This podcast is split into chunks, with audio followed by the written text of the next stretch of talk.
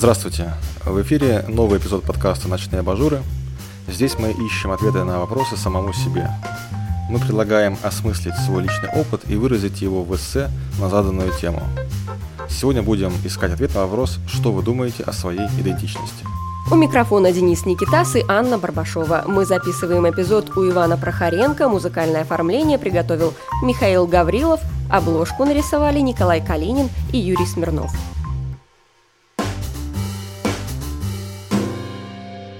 Дверь мне в туалет ставил Игорь Михайлович. Дверь без шпона, ее потом надо только лаком покрыть. Смотрите, потертости тут у вас какие-то. Говорит он мне, показывая темные пятна на наличнике.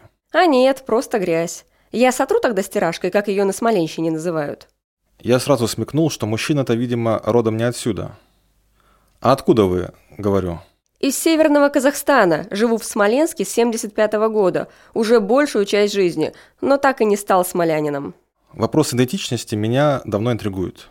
Как и почему человек себя определяет через принадлежность к какому-то городу, группе, сообществу, и как эта идентичность влияет на его жизнь. Нужно ли себя вообще как-то определять? Часто оказывается нужно, особенно тогда, когда тебе собеседник ничего не знает. Вот на недавнем семинаре спикер спросил участников, из какой они сферы. Первым ответил Роман. Фармация. Я задумался, почему он назвал фармацию, а не фотографию. Спросил его через несколько дней об этом. Говорит? Я тоже думал об этом. Почему фармацию назвал? Выяснилось, что в фотографии Роман профессионально занимается уже как минимум 4 года. А фармация – это его изначальная профессия, но которой он уже не пользуется. Как часто полученная профессия не является родом занятий, но продолжает нас преследовать в вопросе самоопределения. Еще мне всегда любопытно спрашивать у замужних женщин, как поменялось их сознание после смены фамилии. Раньше ведь ты отвлекалась на одну фамилию, а теперь живешь совсем другой. Осталась ли ты сама собой? Или чувствуешь себя другим человеком? Изменилось ли мироощущение? А ведь есть те, кто не меняет фамилию после замужества. Сестра как-то пообещала отцу, что не сменит фамилию, чтобы Никитасов побольше было, и держала свое обещание – вот не знаю, задавались ли ее дети вопросом, почему у них в семье трое с одной фамилией, а мама с другой.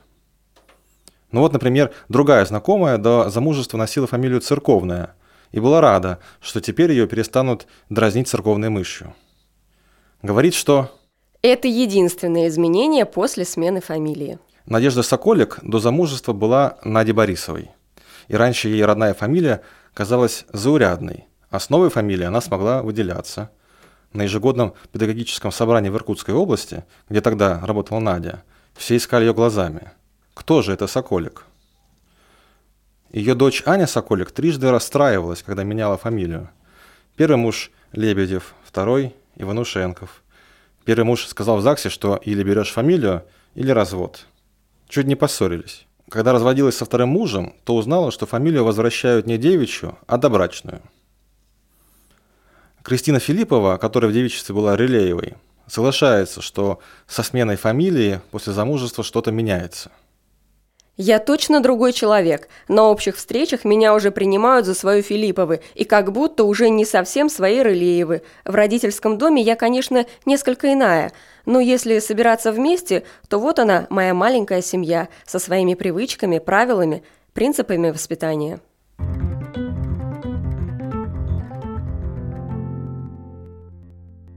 Психолог Марина Галанина успела побывать Яковлевой, Галаниной, Новиковой, а теперь вновь Галаниной. Сегодня она носит фамилию ее родного отца. Незадолго до записи этого эпизода Марина получила паспорт с этой новой, старой фамилией. В 18 лет я почувствовала острую необходимость в смене фамилии с маминой на папину, с Яковлевой на Галанину – Мать восприняла сначала негативно, так как она растила, воспитывала, многое давала. Отца же я не видела с пяти лет. Но мне точно было важно таким образом отождествиться с ним. Часто разглядывала медальку из роддома, на ней я была Галанина Марина Юрьевна. В 20 лет состоялась встреча с отцом, а потом и с его родителями. Близости между нами не возникло, общение не пошло. Но это был важный этап в жизни для меня – отождествиться с семьей и родом отца. В 26 лет я вышла замуж. Важно было взять фамилию мужа. Все, я не в родительском доме. И буквально сегодня я снова взяла фамилию свою, Галанина. Теперь она моя. Хотя с развода прошло пять лет. Крайне важно было вернуть себя себе. Больше фамилию никогда не поменяю. Мне нравится быть Галаниной. Дочка, кстати, тоже захотела взять мою фамилию, а сын хочет остаться с фамилией отца. Для дочери это тоже, вероятно, способ со мной сильнее отождествиться. Папа не против. Я ему объяснила, что это не отдаление от него, а близость ко мне. Тем более захочет, поменяет назад. Сейчас это просто. Организатор социокультурных проектов Ирина Чернега в один из понедельников обновила все свои соцсети и поставила фамилию Кожевникова. И это не фамилия мужа или отца, а фамилия деда. Такой ребрендинг не прихоть, а осознанный шаг уже взрослой женщины. Мой дед по папе Александр Васильевич Кожевников с бабушкой не были официально женаты, и папа был записан на нее – что, в общем-то, понятно, но не совсем корректно для нашей культуры, в которой фамилия передается по прямой мужской линии. Когда папе было года два, они с бабушкой разошлись. Последний раз папа видел своего отца в возрасте пяти лет, году так в 1955 -м. И дальше о его судьбе информации у нас не было. Только то, что уехал поднимать целину и там погиб – Выяснила уже будучи взрослой из архивных документов, что жил он в конце своей жизни в Татарском районе Новосибирской области и умер в 1964 году в возрасте 47 лет. Логически объяснить такой шаг со сменой фамилии сложно, особенно если подумать про количество документов, которые надо поменять. Но внутренне у меня есть полное понимание, что это для меня сейчас закономерно и своевременно.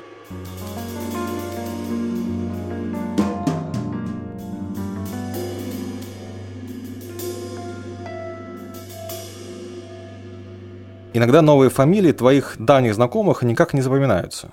Они в телефоне у тебя порой записаны под девичьей фамилией. Вот как была Таня Гупинец в моей памяти, так ее остается. А она уже Татьяна Слесаренко, и больший круг знакомых ее именно такой теперь и знает. Бывает, что в одной среде существуют девушки с одинаковыми именами и фамилиями. Жили, например, Аня Евард и Аня Иванова, а вышли замуж за двух братьев, и теперь обе Анны Акчурины – или вот двоюродный брат актрисы Маши Вилюновой женился на Марии Егоровой, и та теперь тоже Маша Вилюнова. Нас двое с одинаковыми именем и фамилией, а было вообще трое, пока была жива бабушка мужа. Пишет э, Маша Вилюнова, которая Егорова. Меня все время путают с Машей актрисой. Пишут ее поклонники, даже знакомые, которые знают меня в лицо, спрашивают, как дела в театре. Это нас очень веселит.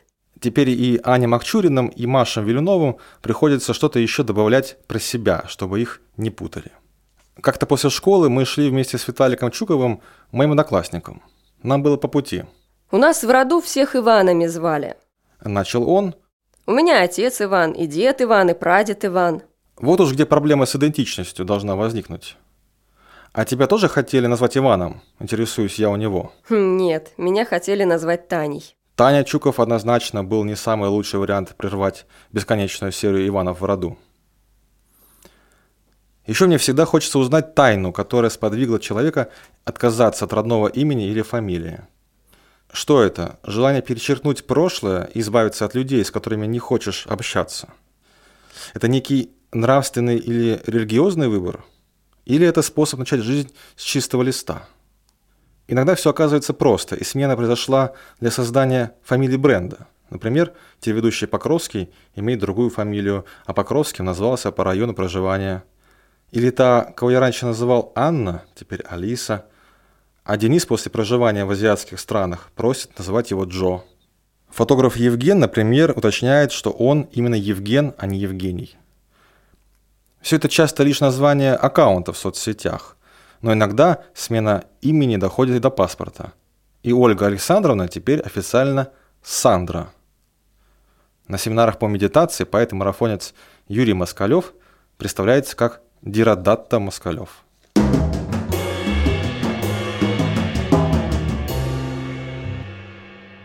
Сложнее всего изменить национальную идентичность, особенно если она проявляет себя во внешности. Говорю об этом с Карленом. Это имя редко встретишь рядом с русской фамилией. А дело в том, что фамилия Михальченков у него от матери, а имя успел дать отец армянин. Карлин вырос в русской среде и культуре, отца не помнит, но поехал однажды в Карабах, где проживали родственники по линии отца, и там его приняли за своего. «Так кто же ты, Карлин, русский или армянин?» Карлин чуть задумался и говорит. «Тут я русский, а там я армянин».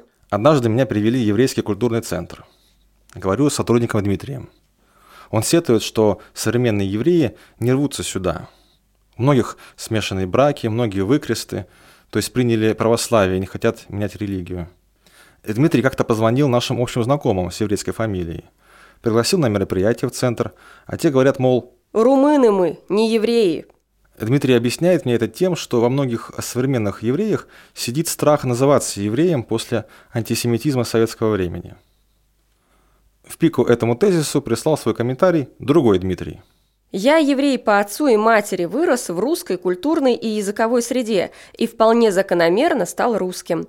Как русскими являются мои отец и мать. Не потому, что нам чего-то там страшно, просто нам намного ближе русская речь, русские обычаи, русская земля, а все остальное от нас слишком далеко, непривычно и не нужно. И мой выбор крещения стал выбором личным, и к конъюнктуре отношения не имел и не имеет. Более того, в церковь я стал заглядывать куда раньше крещения. Но и тут не все просто. Похоже, я навсегда завис между миром древних славянских богов и миром Христа. Просто потому, что в них я верю тоже, искренне и всерьез. И они, эти боги, мне тоже близки. Я понимаю, что никогда не стану своим ни для христиан, ни для родноверов, и уже не буду чувствовать себя своим среди иудеев.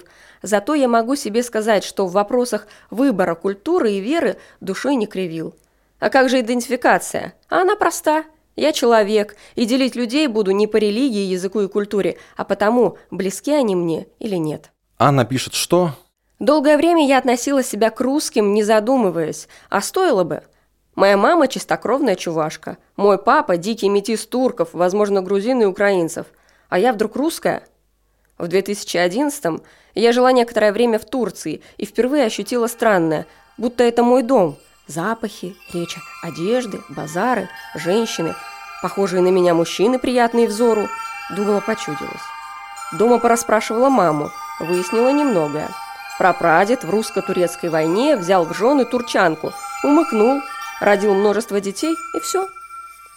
Прошлой осенью мы путешествовали по Стамбулу уже с моей сестрой, гуляли, дышали, ели национальную, самую вкусную еду и чувствовали наше, родное, хорошее. Но дома все равно лучше, что не говори. Просто приятно возвращаться. Одинаково приятно возвращаться к себе домой туда, где жили предки, и туда, где мы сами свили свои гнезда. Но иногда национальная идентичность помогает человеку обрести себя, придать уверенности в своих силах.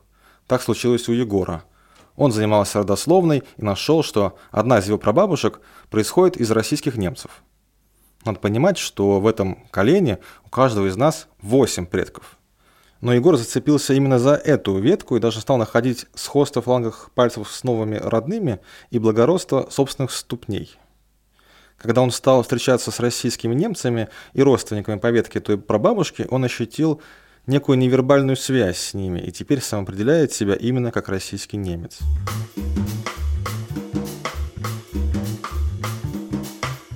В один из вечеров в штабе мы заговорили с Сергеем про городскую идентичность.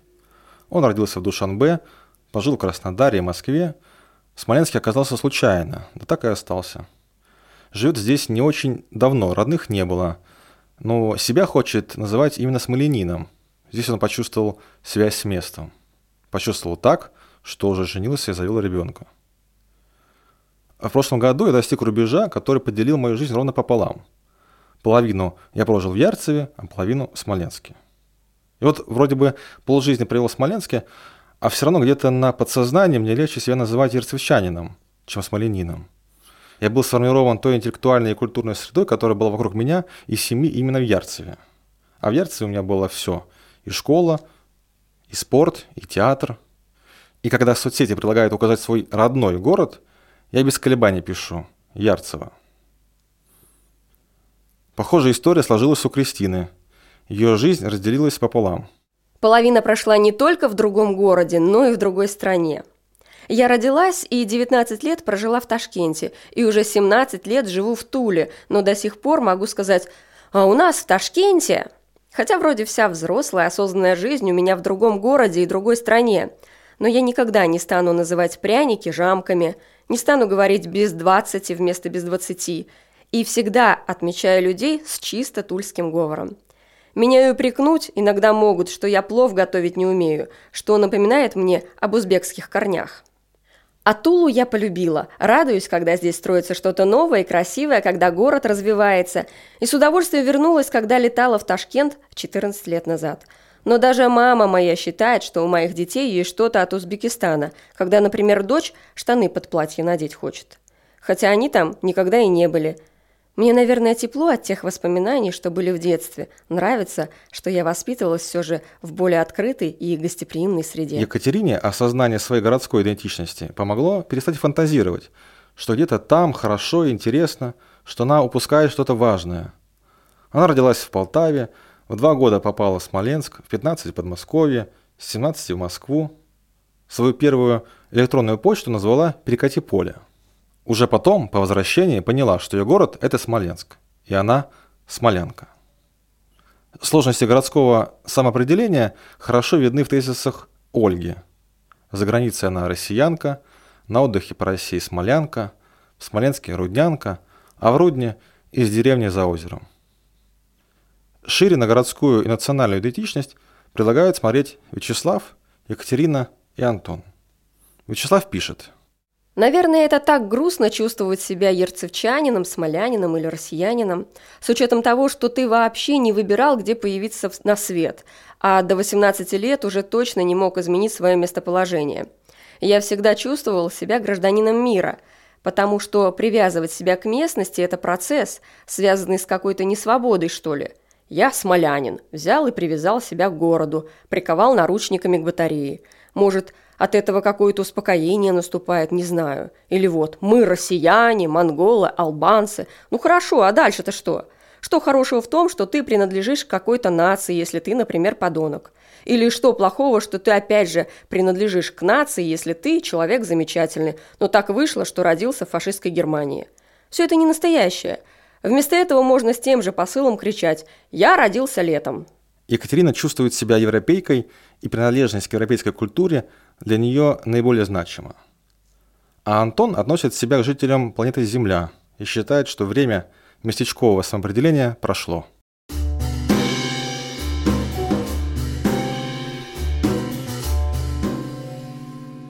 В завершение эпизода приведем микроэссе Анастасии, которая позволила взглянуть на тему идентичности совсем иного ракурса – это не про фамилию, город и национальность. Давайте услышим его целиком. Вопрос самоидентификации всегда был для меня одним из самых сложных. Когда отправляешь материалы для публикации в журнале или для участия в конкурсе, всегда приходится добавлять так называемую биосправку – кто ты, где живешь, кем работаешь, что уже написал и так далее. Для меня это каждый раз примерка масок. Я могу представиться кем угодно – Возможно, виноват синдром самозванца, но я не чувствую привязанности ни к одной из условных социальных опор, которые многих вполне устраивают. Имя, профессия, место жительства, семейный статус – все это так неважно на самом-то деле, все это так легко изменить. Я переехала и привыкла к новому дому – я захотела перемены и, заплатив небольшую госпошлину, сменила имя, я уволилась и нашла новую работу, я учу другой язык, я думаю о социальной роли матери, я развелась и так далее. Когда в детстве читала Робинзона Круза, думала, что останется от меня, если я окажусь на необитаемом острове. По имени меня звать будет некому, не с кем будет говорить на родном языке, то, чему я училась прежде, потеряет практический смысл. Ну, то есть Выживание, сохранение человеческого облика и рассудка – это важно. Это то, что не дает в критической ситуации сойти с ума, то, что держит. Но, по-моему, не то, что дает человеку глубинное и главное, честное, а не игровое понимание, кто же он. А что, кроме социальной стороны жизни, может стать якорем самоидентификации?